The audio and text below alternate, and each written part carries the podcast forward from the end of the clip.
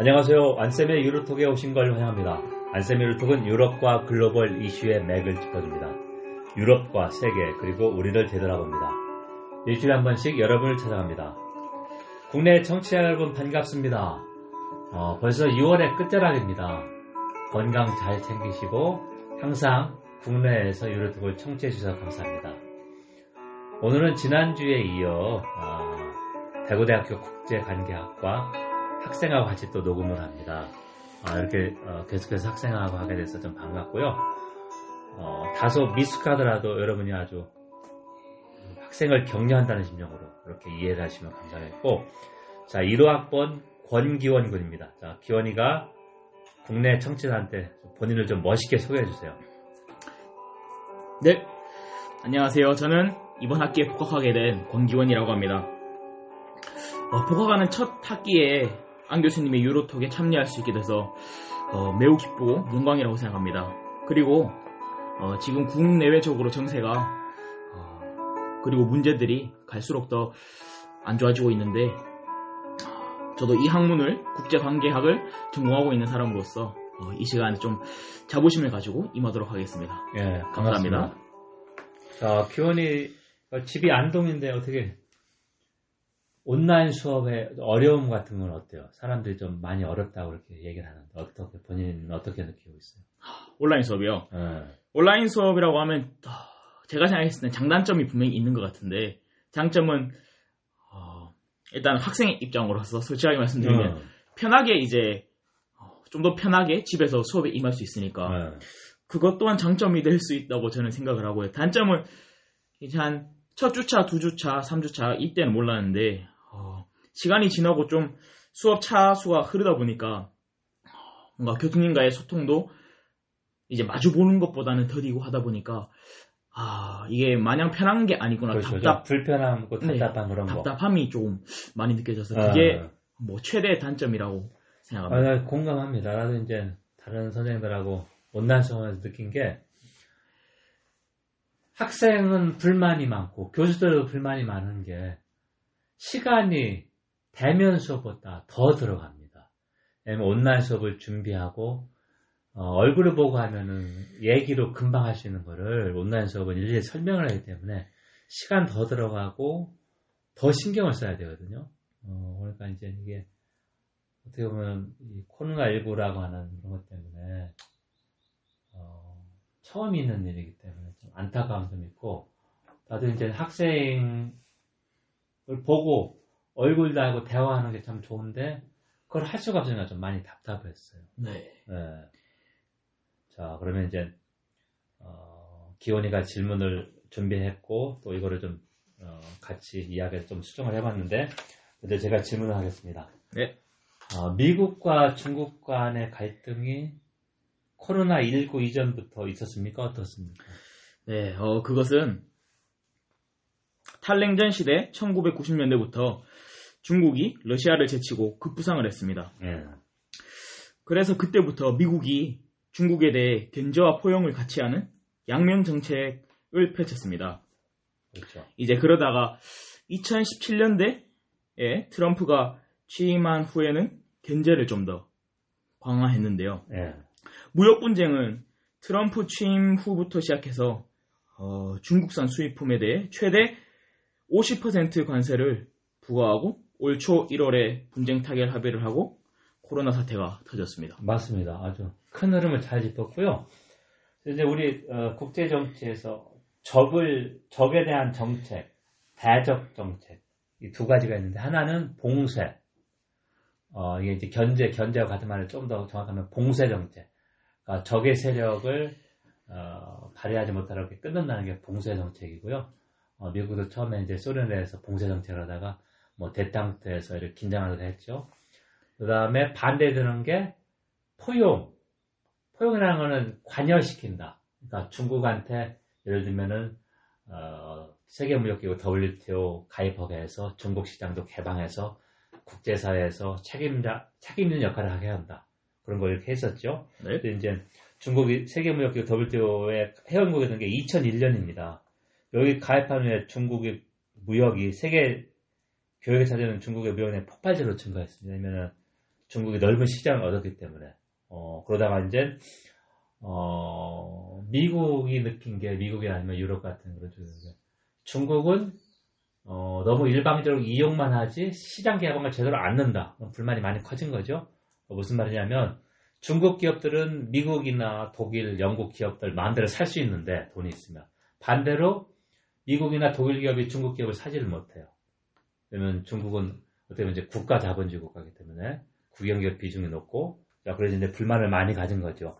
근데 이제 트럼프는 이제 기업인 출신이었고 어떻게 이제 어떻게 이다나 포퓰리스트니까 어, 중국에 대한 그 봉쇄 전략을 더 강화하면서 그런 것 같지만 또 하나는 이 자신의 세력 기반인 그 뭐 저항력 폐기 이런 쪽을 대상으로 해서 어, 그 사람들 일자를 보호한다는 명분으로 중국과의 무역 분쟁도 계속해서 활용한 그런 측면이 있습니다.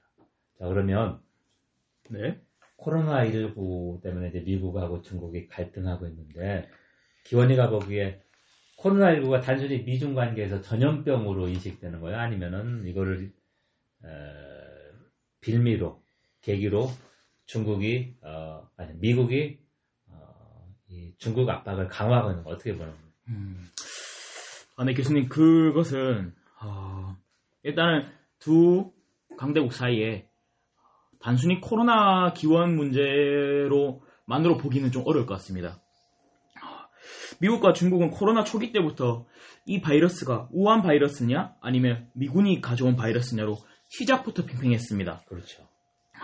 네, 이건 역시 단순한 코로나 기원 싸움이라고 보기는 어렵고 어, 미중 패권 싸움의 연장 선이라고 볼 수 있죠. 어, 이미 코로나 사태 이전부터 어, 패권 싸움과 무역 분쟁을 하고 있었기 때문에 어, 더더욱이 어, 코로나 기원 문제로만 보기는 어려울 것 같습니다. 그리고 트럼프는 지금도 중국에 매우 실망했다고 재차 발언을 하고 있습니다. 코로나가 우한에서 중국 내 다른 지역으로 퍼지는 것은 잘 막았으면서 미국을 포함한 다른 국가로 퍼지는 것은 왜 막지 않았느냐 주장을 하고 있으며 또 우리가 중국으로 가서 문제를 바로잡고 확산, 확산의 방지를 도와주려고 했는데 이를 거부하는 것에 매우 실망이라고 트럼프는 또 말하고 네, 있습니다. 맞습니다. 이제 코로나19라고 하는 세계적 대유행이 이제 먼저 있는 건강, 보건 위기인데 그게 경제에 바로 영향을 미쳐서 이제 어, 1930년대 대공황 이후 세계 최대 이제 경제 위기라고 하지 않습니까? 자, 그런데 이제 트럼프의 문제점은 뭐냐면 1월까지만 해도 2월 초까지만 해도 어, 시진핑이 코로나19 잘 대처하고 있다 이렇게 칭찬을 했어요. 그러면서 어, 야당인 민주당이 미국에서 이거 왜 빨리 대응하지 않냐고 질타했을 때 트럼프가 코로나19는 민주당이 사기다. 그러니까 인정을 안 했습니다. 항상 그런 그 독특한 화법이 있지 않습니까? 예. 포퓰리스트가. 그러다가 3월에 미국의 코로나가 상륙해서 뭐 하루에 몇몇 명씩 하고 수천 명씩 죽었잖아요. 그러니까 세계 최강국의 나라가 전염병 하나 제대로 대처 못한 거니까. 이제 미국의 위신이나 그 위상이 땅에 떨어졌는데 이때부터 이제 중국을 공격하기 시작했습니다. 지금 기원이가 얘기한 거 중국이 코로나 초기 대처에서 정보도 공개 않고 숨긴 건 맞습니다. 분명히 중국 책임이 있는데 그러면은 트럼프 말대로 중국만 비판하면 되냐? 그렇지 않죠. 본인의 실책도 상당히 많이 있고 그 일관되지 못한 입장 그리고 어 자신이 수세에 몰리니까 중국 때리게 나서면서 우한 바이러스다 미군 어, 중국 바이러스다 이것만 계속 강조하겠는데 우리나라에서도 이렇게 이런 용어를 쓰는 사람들이 있습니다. 어, 왜냐면 사람은 그 이름 부르기부터 자기 시각이 드러나는 거 아닙니까? 네. 그런데 이제 국제사회에 공인된 이거는 뭐냐면 이 명명법은 전염병에 대해서 명칭을 정할 때 아, 지리적 명칭을 쓰면 이게 조금 아, 혐오를 유발할 수 있다, 유발할 수 있다 그래서 그냥 아, 우한 바이러스 그렇지 않고 어, 정식 명칭 코로나 19를 쓰기로 한 거거든요.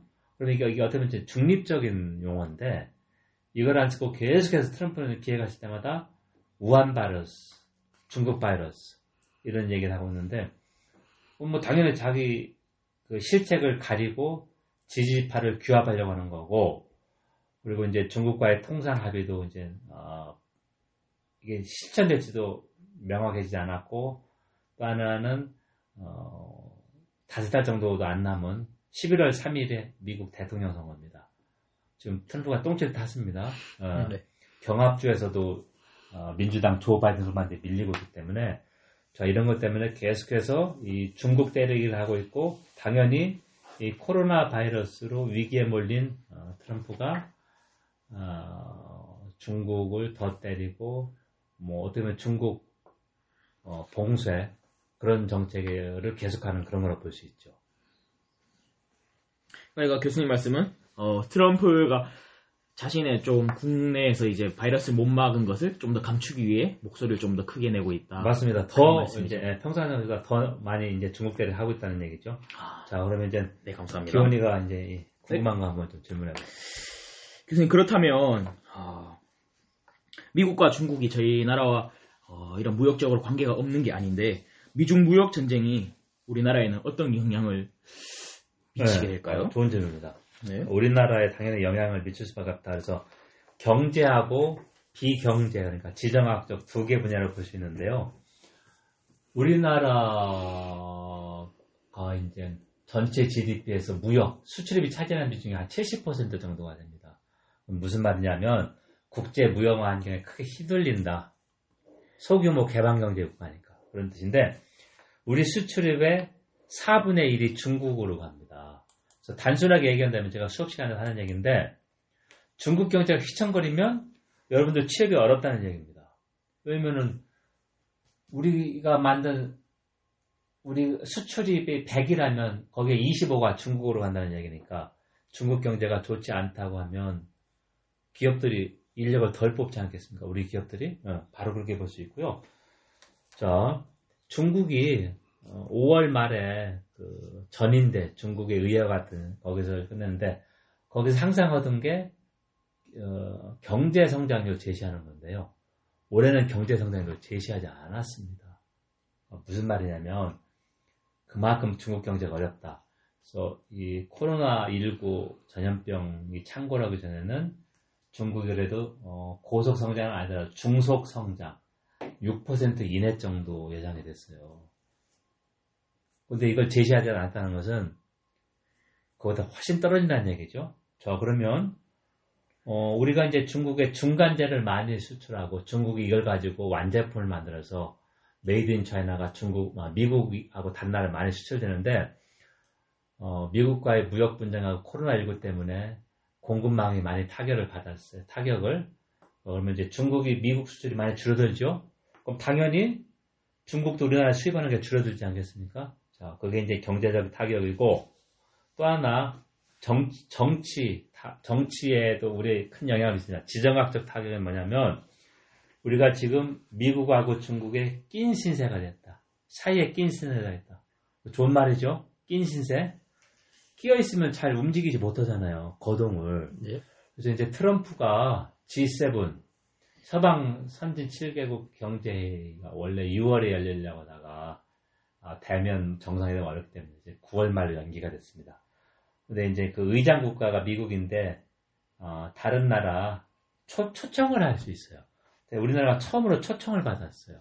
근데 거기에 초청받은 나라가 어, 대개 이제 그, 뭐 쉽게 해서 친미 성향의 국가가 많다. 그래서 초청받은 나라가 우리나라, 호주, 인도, 러시아 이렇게입니다. 자, 그래서 이제 당연히 우리는 상당히 위상이 높아진 거 아닙니까? 어, 코로나19 방역하면서. 하지만 우려가 되는 게 중국이 어떻게 반할 것이냐. 근데 우리는 눈치를 볼 필요는 없죠. 우리가 초청받아서 가는 거 중국이 뭐라고 하겠습니다. 그런데 이제 어, 중국도 북한의 비핵화나 대북 정에 가장 큰 영향력을 행사하는 나라고 우리의 가장 큰 어, 시장이기 때문에 어, 중국과의 관계도 우리가 고려해야 되고 신경을 많이 써야 된다. 그러니까 낀 신세지만 우리는 결론은 미국하고 중국을 어느 한편을 선택하는 게 아니라 두 나라가 다 필요하다 이렇게 봐야 됩니다. 그러니까 외교 정책이나 이런 경제 정책에 상당히 좀 신경을 더 써야 되고 분명히 이번에 어, 우리 외교적 위상은 높아졌습니다. 어, 코로나19로 대처를 그런데 좀 잘했기 때문에 그리고 이제 트럼프가 중국 때리기란으로 우리를 끌어들이려고 하는 건 사실입니다. 하지만 우리는 중국도 필요하기 때문에 북한 문제나 아니면 우리 제일 큰 시장으로서 어, 일방으로 어느 걸 선택한다는 게 아니라 어, 두 나라와 다 관계를 잘 어, 조정하고 어, 이렇게 뭐랄까 어, 관계를 좀 잘 관리해야 된다. 물론 어, 미국과는 혈맹이기 때문에 동맹이기 때문에 안보 이런 거는 더 강화해야 하지만 경제나 아니면 어, 외교 특히 대북 정책 관련해서는 어, 중국과도 더 어, 뭐랄까 역량을 쏟아부어야 된다 이렇게 생각합니다. 네 교수님 감사합니다. 그럼 제가 한 가지 더 네. 질문을 더 하겠습니다 교수님. 요즘 인터넷 기사를 보거나 아니면 뉴스를 들어보면 홍콩 국가보안법이라는 단어가 많이 나오더라고요. 예. 그리고 그 뉴스를 들어보면 미국이라는 단어도 적지 네. 않게 나오더라고요. 홍콩 국가보안법이 도대체 무엇이고 중국과 홍콩 관계의 문제인데 왜 자꾸 미국이 거론되는지 좀 알 수 있을까요, 교수님? 예. 맞습니다. 좋은 질문이고요. 자, 홍콩은 원래 이 영국의 식민지였죠. 예, 아편 전쟁에서 이제 1994년에 이제 중국으로 넘어와서 원래 50년 동안 영국이 홍콩을 중국한테 이양할 때 민주주의 체제를 유지하고 약속을 했습니다. 어? 그러니까 국제사회 약속을 한 거예요. 뭐 영국 사람들도 어떻게 보면 식민 제국주의자들한테 좀 창피하니까 2차 대전 끝나고도 계속 홍콩을 식민지로 가지고 있으면 좀 창피하잖아요. 식민지를 청산해야 되는데 거기다 이제 홍콩을 중국한테 이양하면서 그래도 민주화를 보장해라.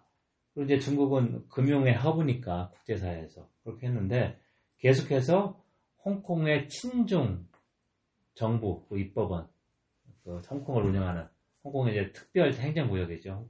중국의 쪽으로 하면서 홍콩의 우산 혁명, 우산 시위가 일어나고 그러면서 중국이 홍콩에 대한 그 통제를 강화했는데요.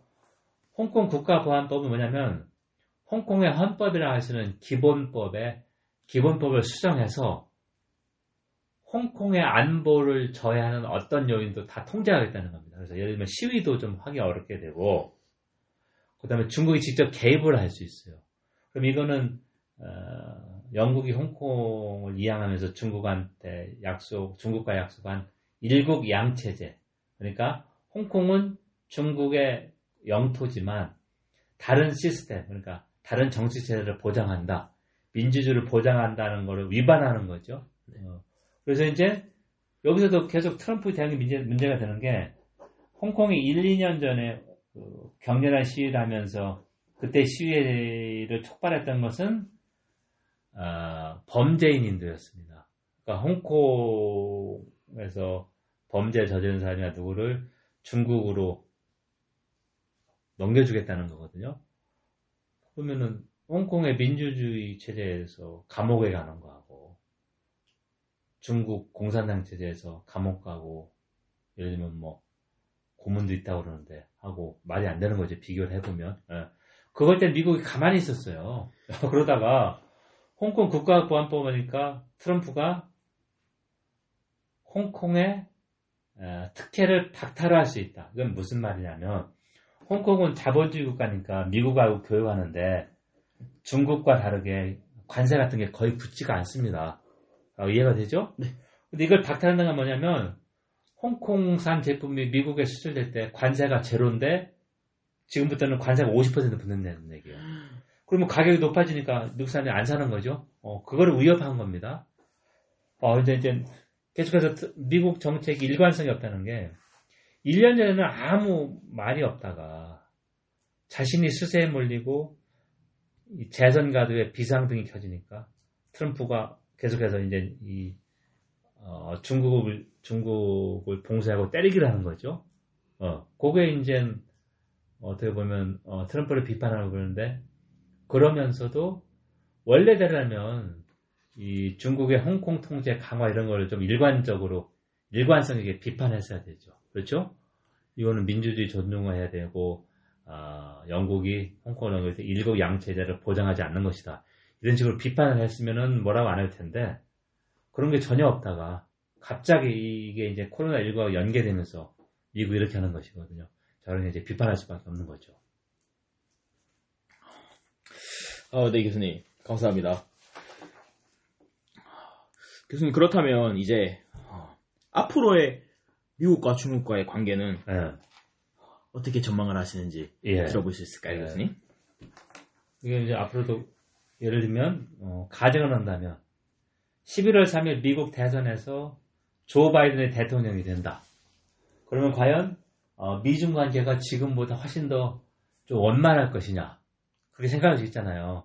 어, 어, 여러 자료를 보니까 그렇지는 않다. 물론 조 바이든은 트럼프와 다르게 예를 들면 좀 말이라도 좀 그럴듯하게 정치인들 그렇지 않습니까? 하면서 하지만 어, 미국 내에 민주당이나 공화당이나 어, 공통적으로 이 중국에 대해서 느끼는 것은 중국이 일방적으로 많은 혜택을 이끌고 시장 개방을 않는다. 그러니까 중국을 좀 더 압박해야 된다. 이건 공통점이라고 합니다. 자, 그렇기 때문에 설령 조 바이든이 미국 대통령이 된다 하더라도 11월 3일 날 어, 미국의 대중 정책, 중국 정책은 수사는 조금 부드러워질 수 있지만 어, 봉쇄나 압박은 어, 계속될 수 있다 이렇게 보는 거고요. 네. 자, 그럼 이제 우리나라는 어떻게 하냐? 우리나라에 대한 영향이 크- 중요한 거 아닙니까? 우리는 마찬가지입니다. 미국과의 관계는 계속 강화해야 되고 안보 이런 쪽. 하지만 그 틈새에서도 어, 지금 북한이 어, 우리를 계속 뭐라 그럴까요? 우리한테만 계속 책임을 전가하고 남북 합의를 지키지 않고 있지 않습니까? 이 우- 우리하고 우리한테 어떤 이제 군사 도발도 하려고 하고 있고 하지만 어, 우리는 계속해서 어, 북한과의 관계도 좀 계속 어, 시도해서 좀 개선해야 되고 어, 미국과의 관계도 안보나 경제도 마찬가지예요. 그래서 이제 아, 개선을 가면서 어, 미중 관계가 우리한테 직접적으로 영향을 미치기 때문에 그렇죠? 어, 이걸 좀 잘 관리해야 된다. 참 쉽지 않은 일이다. 하지만 이게 어쩌면 정치 지도자들이 할 일이 아니 그렇죠? 어. 네. 우리가 정치를 뽑은 일은 이런 걸 잘하라고 뽑았기 때문에 네. 어, 뭐 어, 참 많이 불투명하다. 설령 어, 민주당 후보가 미국 대통령이 된다 하더라도 미중 관계는 어, 최소한 당분간은 이 갈등 국면이 더 깊어질 수 있다.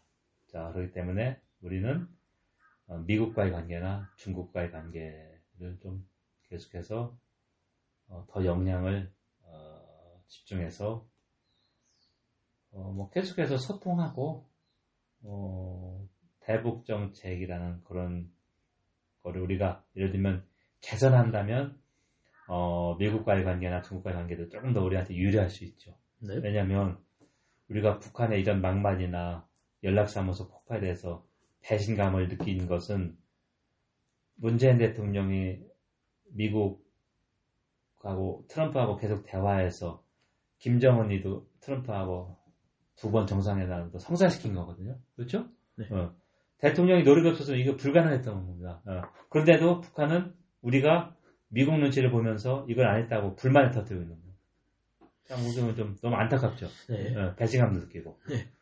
어, 이제 뭐, 미중 관계가 우리한테 큰 영향을 미치고 또 우리하고 북한과의 관계도 큰 영향을 미치기 때문에 이게 가장 어려운 그 외교 정책이다. 우리 시도한테 이렇게 거죠. 자, 기원이는 오늘 선생님하고 이렇게 어려운 주제를 같이 했는데 아, 네. 자, 어땠습니까?